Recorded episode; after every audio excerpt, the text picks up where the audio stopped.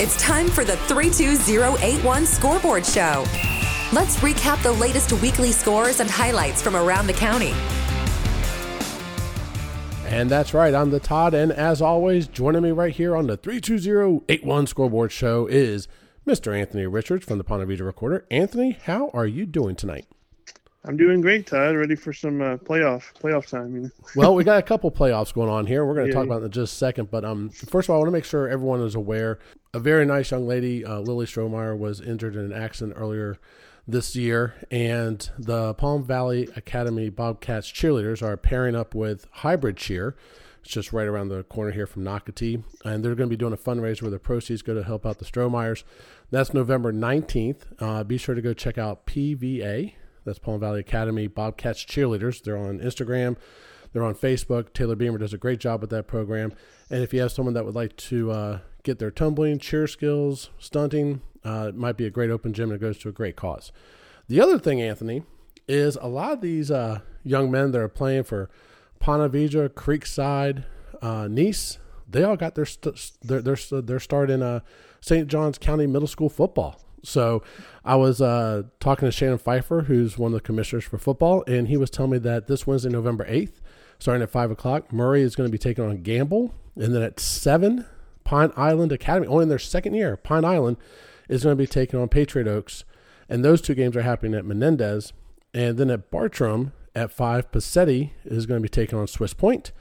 And VRA and Mill Creek clash at 7 o'clock. So there's going to be some good football players out there that we hopefully will see on a Friday night like we have coming up in the playoffs this week. Nice. Yeah, I'm sure that a lot of the varsity coaches will be paying attention because those are guys that will be uh, coming down the pipeline in Well, the next couple of years. You know what's funny is that when they have them at the, the high schools, because some of the middle school games get played at the high schools during the year, you kind of see the coaching staff kind of just hang around after their practice, check things out a little bit, you know, which is kind of cool. It's really cool for the middle school kids and it helps the high school programs out too. Oh yeah. So let's start. You know what? Let's save the doozy for last. Let's start with the the Creekside Ponte game. Okay, I'm going to save Nease for later because uh, district champions right there. We'll, we'll, we'll wrap up with them after this game. But um, talking about Ponte Creekside, I know you and I were texting about this over the weekend and today about it. Um, where did Creekside's defense come from, and where have they been all year? Yeah, I know. Yeah, it seems like maybe they've uh, they finally found found something out. You know, found that consistency they've been looking for, and uh, I mean, it's perfect time, right? You know, in playoff time, and the, the defense, you know, wins championships. They say so. I mean, if they've they've already, you know, we know how good their offense is. If they've got just you know little cases of where the defense can can grab that consist- consistency and you know not throw their offense you know back out on the field, and you know it's it's it's going to be uh it might might mean some good things for them, you know, especially playoff time. But here's here's what was interesting to me.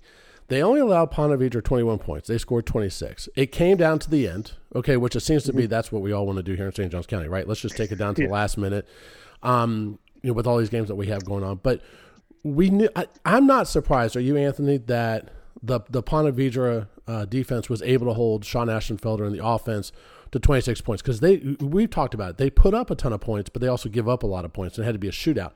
I wasn't really shocked by the defense. The defense played really good against this Creekside team that has a really, I mean, their offense is kind of high powered and they kept them in check.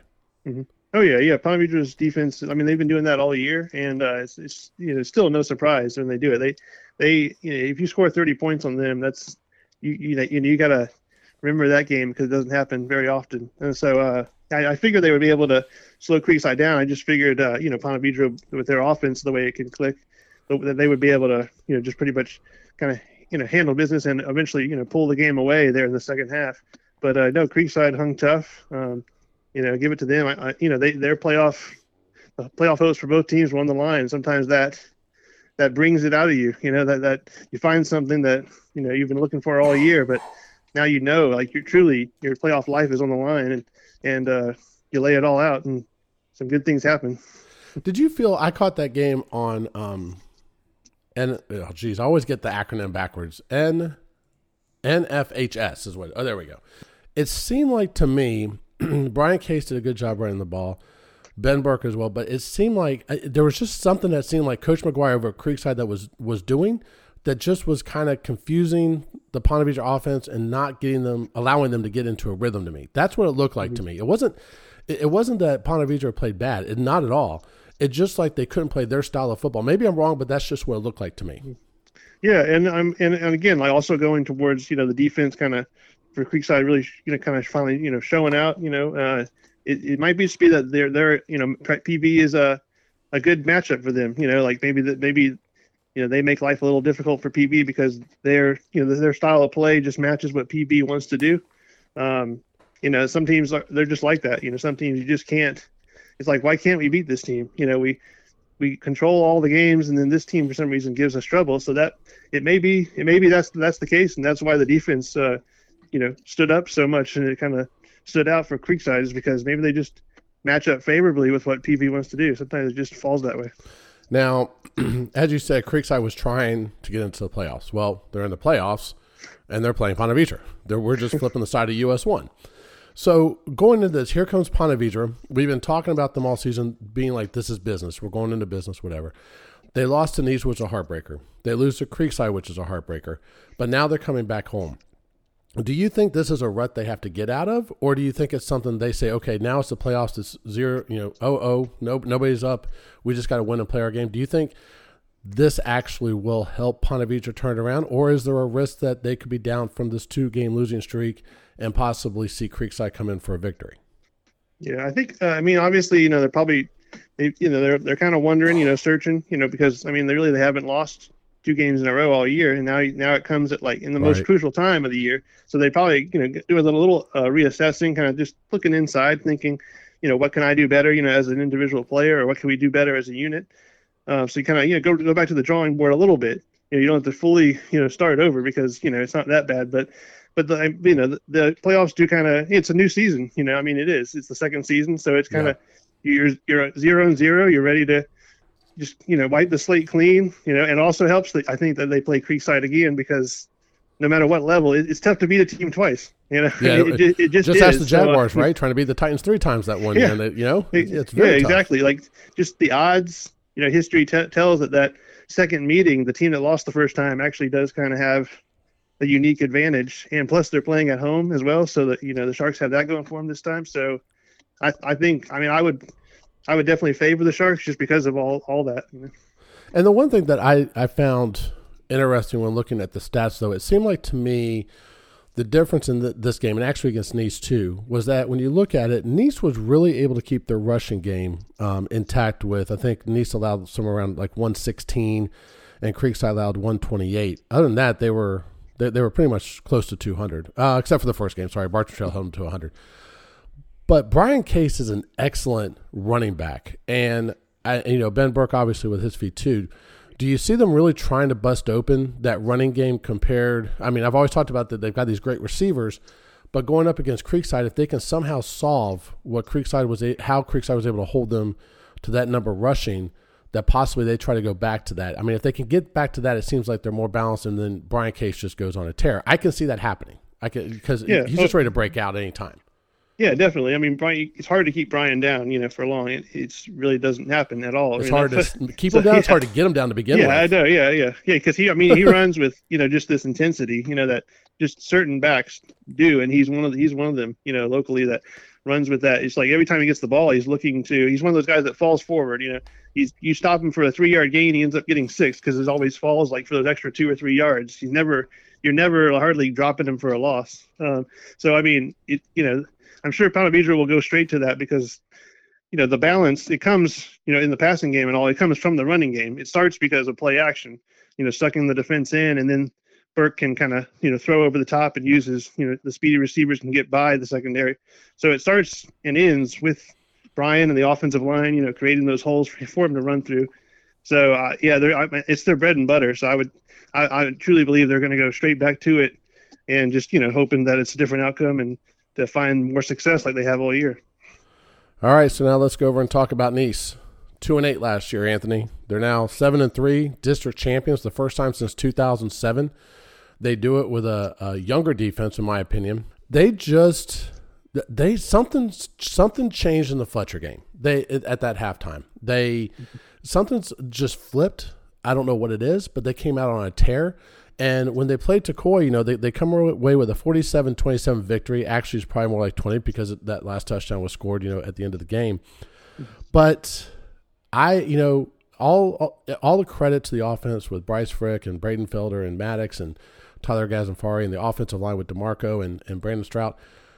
This defense really showed what they're going to be like in the playoffs against Tocoi, in my opinion. Yeah. Oh, yeah. I mean, that's it's the definition of flipping the switch. Cause, you know, when you go from one extreme to the other, because the defense, you know, started in the middle of the season, they started to really show what they're kind of what they're what they're doing now. You know, they started to really frustrate teams and opponent, you know, opponent, opponents that they were faced up against.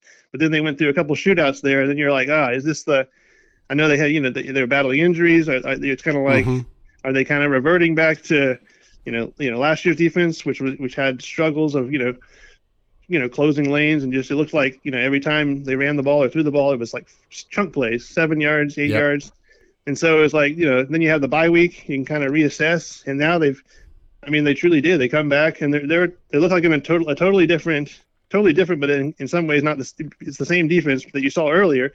But it's like where'd it go? And now it's now it's back. And I mean, and they they're flying around. I mean, they're they're they're popping. You know, the pads are popping. Mm-hmm. It's just, I mean, it is truly. I mean, it's really fun to watch. Like you can see the the speed when you're down in the field, and it's just it, you know it, maybe you know it wasn't quite there for a couple weeks, and now they they've recaptured it and in a big way. Yeah, and one of the things you talk about the defense, they're doing it on, on both sides. What I mean by both sides, I'm talking about the linebackers and defensive line getting pressure on the quarterback and the backs. Mm-hmm. But you know me, I love the secondary. Khalil Carter and Elijah Luck, I've told you, those are two fun players I've just enjoyed watching. And it was like one of the things I found a little amusing was that Tocoi said, "Okay, fine, we're not going to test, you know, their corners that much on the on the outside. They try to come over the middle, and I know you were there. Khalil Carter has some beautiful pass break, breakups over the middle. Just stayed with his guy. I mean, it was fantastic. And then you got Elijah Luckett saying, you know, I think I want to finish with one more interception. Why not? You know? and he puts it up there. But the other thing, too, was that Cade Papineau also played very well in the secondary because there was that real long play that he and um, Khalil were, was able to shut down. But I guess what I'm saying there, it seems like, you know, as they're going to host the, this, this first round in the uh, quarterfinals with Niceville, I, you know, I'm liking how the secondary could match up against the passing attack from Niceville. I do too. Yeah, I mean, those guys when they're on, like you said, it's like it's like glue. You know, it's like they've got glue on their jersey. It's like they're they're oh, just sticking yeah. to the guy, and yeah, it's. I mean, it's almost like you know, there's no separation at all. And as a quarterback, it's got to be frustrating because you're like, just give me a little bit of little bit of a window to throw in. Come on, I mean, you know. So I mean, and, and they're like they're there, they're they're reaching around to you know, not getting a penalty, but reaching around and knocking balls down for pass defense. It's just their technique is just spot on. It's it's uh you don't see I mean, a lot of that until yeah. college, Anthony. I mean, I was no, I, the, I know the one that Khalil had was sick. I mean, he's he. I mean, it was like I think he had one or two where he got his hand in there at just the right time, and I'm sitting there going, "That's a college play right there." Yeah, exactly. These are guys that just they know their position. You know, it's like, and you don't see that that type of like work of you know a players like working on their craft and all that at the high school level necessarily, and it's pretty special. You know, you recognize it when you see it. So, you know, against Ponte Vedra, we have Bryce Frick has a story moment there, you know, going back and getting the victory and he was a quarterback there. Now, I don't I don't know, did you did you happen to realize Cam Smith in the game at all against Tocoi? Did you happen to see him at all? I don't know. Yeah, just just a little bit. Just a little, like five touchdowns maybe? Yeah, yeah. you know, and, and KJ, hopefully he'll be okay because KJ was running real well too, and then he had that hamstring. You could see him pull up on that one play. Yeah. But um, I was so happy for Cam this game, senior night, what he's gone through with injuries, how much he's put into this program, to come out with five touchdowns and one. I mean, some of his runs were beautiful, Anthony. I mean, it was like I think on one of the ones down, I think it was the second one down the left side. If you saw it, he had like four or five missed tackles on that, and he stayed mm-hmm. in, in in bounds. I mean, he's looking like he's hundred percent, and. Mm-hmm again, I think the running game with KJ and Cam is going to be pretty fun to watch against Niceville. Yeah, that was uh, it was a routine, like you know, like 100. percent That's you know a, a, cam game, you know, where he's like making guys miss in the open field and just like you know basically looking like a video game at times. You know, like he's got a you know it's like a joystick and you're like you're just just spinning around and you know making guys miss and turning on the afterburners. I mean, and then you know yeah the fourth touchdown and then he you know he caught one as well, so he's got five touchdowns. Just I you know on one one one heck of a senior night. That's that's the way you dream, you know, as a kid you know, growing up, you know, just starting the game, you're thinking, oh, one day I'm going to finish my high school career. Then it's, it's going to be special. I mean, that's that's how you make it special. You score five touchdowns. I mean, I mean, it seems like it's like a storybook for all the seniors. You look at yeah, Demarco, yeah. you look at Bryce, you look at. I mean, it just seems like a storybook. And then they get their first district title since 2017, yeah. and now or since 2007. And then you know also to mention, Colin Drafts gets you know coach of the week by one of the the uh, media outlets publications here in Florida, which was fantastic for him. But um, what do you? One of the things I did notice Tocoi did, and I want to get your opinion on this with Niceville. They had a lot of they had a lot of man to man on on Maddox, and when they did that, it seemed like it opened it up a little bit more for Braden Felder, and also Tyler Gazanfari had a big uh, catch there for a first down, I believe it was. And what I wanted to ask you was, do you see Niceville with their defense continuing to try to go man to man, man up on on Maddox? But then if they do that, because I know that Maddox didn't get free a lot because of you know some. I, I thought there were some holding penalties there, but I'm not going to say anything. Not going to criticize. But do you think Niceville is going to try to go and try to double team him, or do you think they might actually say, "Hey, let's see if we can square up directly with them one on one"? Yeah, that's a that's a good question, and I, you know, I mean that's the question that a lot of defense coordinators have had to ask, you know, themselves, and I'm sure they're going to, you know, they go to sleep the night before the game, still wondering and thinking, am I making the right choice?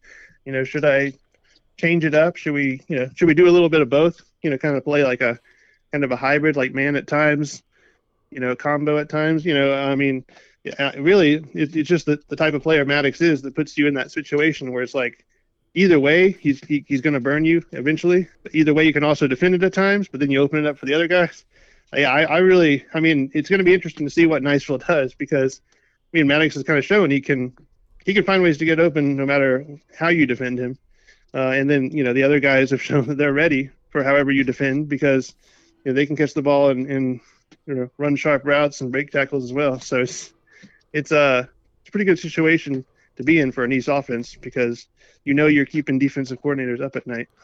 it also seems one one last question I want to talk to you before we talk talk about the games um, and our predictions, but one thing I want to ask you about is that since the Orange Park game, when Bryce came in as the starter, um, it seems like Coach Drafts has been able to really implement his playbook as an offensive coordinator, and he, I, I think he is one of the top, if not the top, offensive coordinator play callers in uh, the area.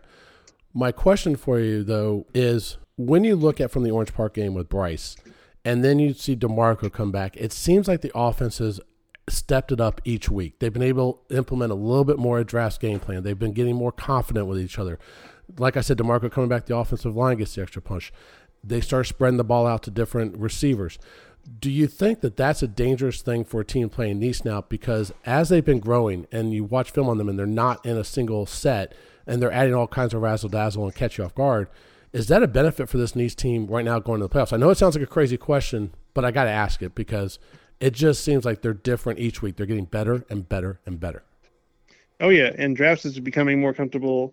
Like you know, he trusting you know his guys to be able to open up the playbook and okay, I can I can turn to sheet ten. You know, like yeah. and, like really really dig deep, really like extend extend the way we play our offense. You know, because I mean they've got four. You know, it's it's a very like veteran group in certain spots um, you've got you know the leadership there. You've got like Cam and Bryce, and you've got four seniors on the offensive line, 4 uh-huh. of the five. Yeah. So they they've been playing together for a while, and that's one of those units where like you, if you know what the guy and trust what the guy next to you is doing, and he knows what you're doing because you've been playing together for so long.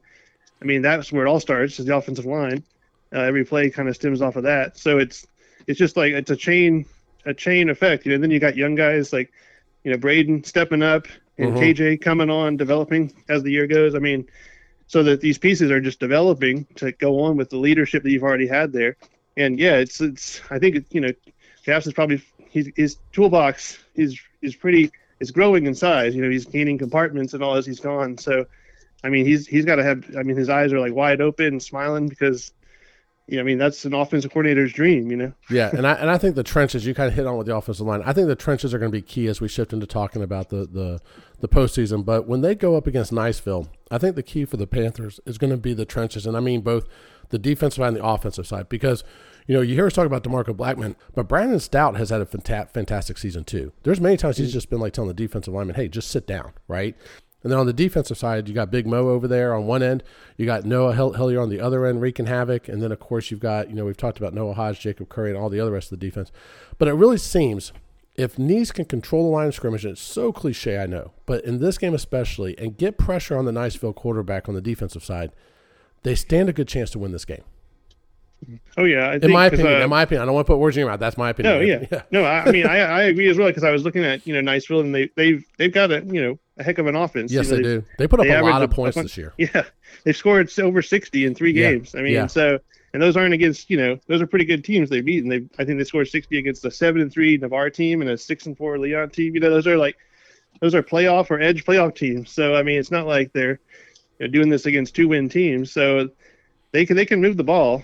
But but yeah, I mean, like with any any any team, any level, if you start pressuring the quarterback and you kind of get in his his headspace a little bit, where you're like you have him thinking about who's rushing me next instead of like looking at his receivers and trying to read the field, and you get him to lower his eyes and worry about more about you know what's coming at him instead of where he's going with it. I mean that that plays a role, and I think you know.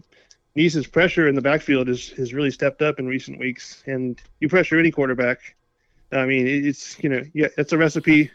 That's the the, Yeah. the first step in, in a good recipe for success. Yeah. And if they don't give up the big plays, and I kind of think if the defense does what the Creekside defense did to Ponte Vedra, where they're able to kind of disrupt their offensive flow, and in my opinion, I agree because they've been I looked and they they've been putting up phenomenal points. But if this um the way the offense has been going is the defense can come out and hold Niceville to 24, 27 points.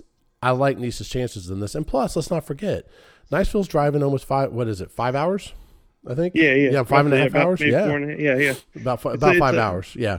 yeah. It's a trip, and I mean, and you also, you know, you're going through time zones. I mean, Yep. so it's a it's a tough trip either way, whether you're east going west or west, you know, panhandle coming east. So you want to be you want to be the, the the home team in that scenario, it, it's been that way for years, and it's still the case. So let's see. Nease will play number two Niceville. That's uh, this Friday night, and then they will play the winner of Bartram and Navarre. Navarre's about five and five and a half hours away. So I guess we kind of hope for a Bartram victory there, maybe, so we don't have to drive five and a half hours, so we can keep everything at home uh, for the Panthers. yeah. But you know, and now we go over to Ponte Vedra, and I, I really like how Creekside played Ponte Vedra. Congratulations on their win. I just there's a part of me, Anthony, that I don't see them doing it two weeks in a row because now Ponte Vedra has the film they studied to for the game they lost, and now they got the film of the game they actually lost, or I should say the film leading up. But either way, they've got a lot of film on them. So there's Creekside. I understand that. But I think the defense, just knowing some of the guys over there, I think they're hungry. I think they're pissed off. And I just also think that Brian Case is going to have a, a big night, and I think it's going to open up uh, Cole Madsen, Landon Oakland, the other receivers for Ponte Vedra, and I see Ponte Vedra coming away with a victory at the tank. Yeah, I, I kind of see the same thing. I mean, I, I just don't. I've watched, you know, we watched, you know, Ponte Vedra all year, and I just, I don't see this. This isn't a Ponte Vedra team that loses three in a row. You know, No. I mean, I, they're just not. They don't have that, you know, the makeup to do that. I think they're going to mentally bounce back and be like, we're. I mean, we've lost close games the last couple of weeks. You know, we were in, but they were in both games. They could be, you know, could have won both. You know, so I mean, they know that you know they're. It's not like they're getting blown out. They're in these games. They just it's just one play here or there, and I think they're just you know they're they're not used to this losing this year. So like they're they're I think they're going to be uh, fed up and make sure we make those plays. Let's lock in and focus all the Mhm. way through and and let's um you know let's move on to the second round. Now, the winner of that game is going to either travel to Buchholz if they win in their game against Mosley, who's the eighth seed, or they will host if Mosley's able to pull up a huge upset against Buchholz. The Buchholz team's good, man. They Yeah, they are good. But anyways, I think we're having some great playoffs. So, are you going to do double duty again this weekend? Oh yeah, yeah, double duty. Um, know, checking checking out some some fun playoff action at both the, the Shark Tank and the Panther Den. So. Well, listen, good luck to both teams um, across the area. Also, just a quick reminder be sure to check out the Palm Valley Bobcats for their fundraiser for Lily Strohmeyer over at Hybrid. That is on November 19th. So you can check out their social media, PVA Bobcat Cheerleading. And they're on, uh, I think they're on Facebook as well as Instagram. They have all the information there that goes to a good cause, as well as our St. John's Middle School playoffs get kicked off this Wednesday. Anthony, thanks again for joining us. And as always, if you want to get the latest and you want to get some great updates, check them out on X, formerly known as Twitter, A N T N Y Rich. That's A N T N Y Rich. And also his great articles over at the Ponte Vedra Recorder. So thanks again for joining tonight, Anthony. Thanks for having me, Todd. It's always a pleasure. And as always, thank you for listening. Please like and subscribe, and we will talk to you after this weekend's playoffs. Remember, the game is at Nease and Ponte Vedra, and tickets are available on GoFan. For Anthony Richards, I'm the Todd, and you have been listening to the 32081 Scoreboard Show. Thank you for listening to the 32081. We hope you enjoyed today's episode. I love the show, guys. You're awesome. Please don't forget to subscribe to the show so you can join us for the next episode. I never miss an episode. It's the best. Until next time, take care.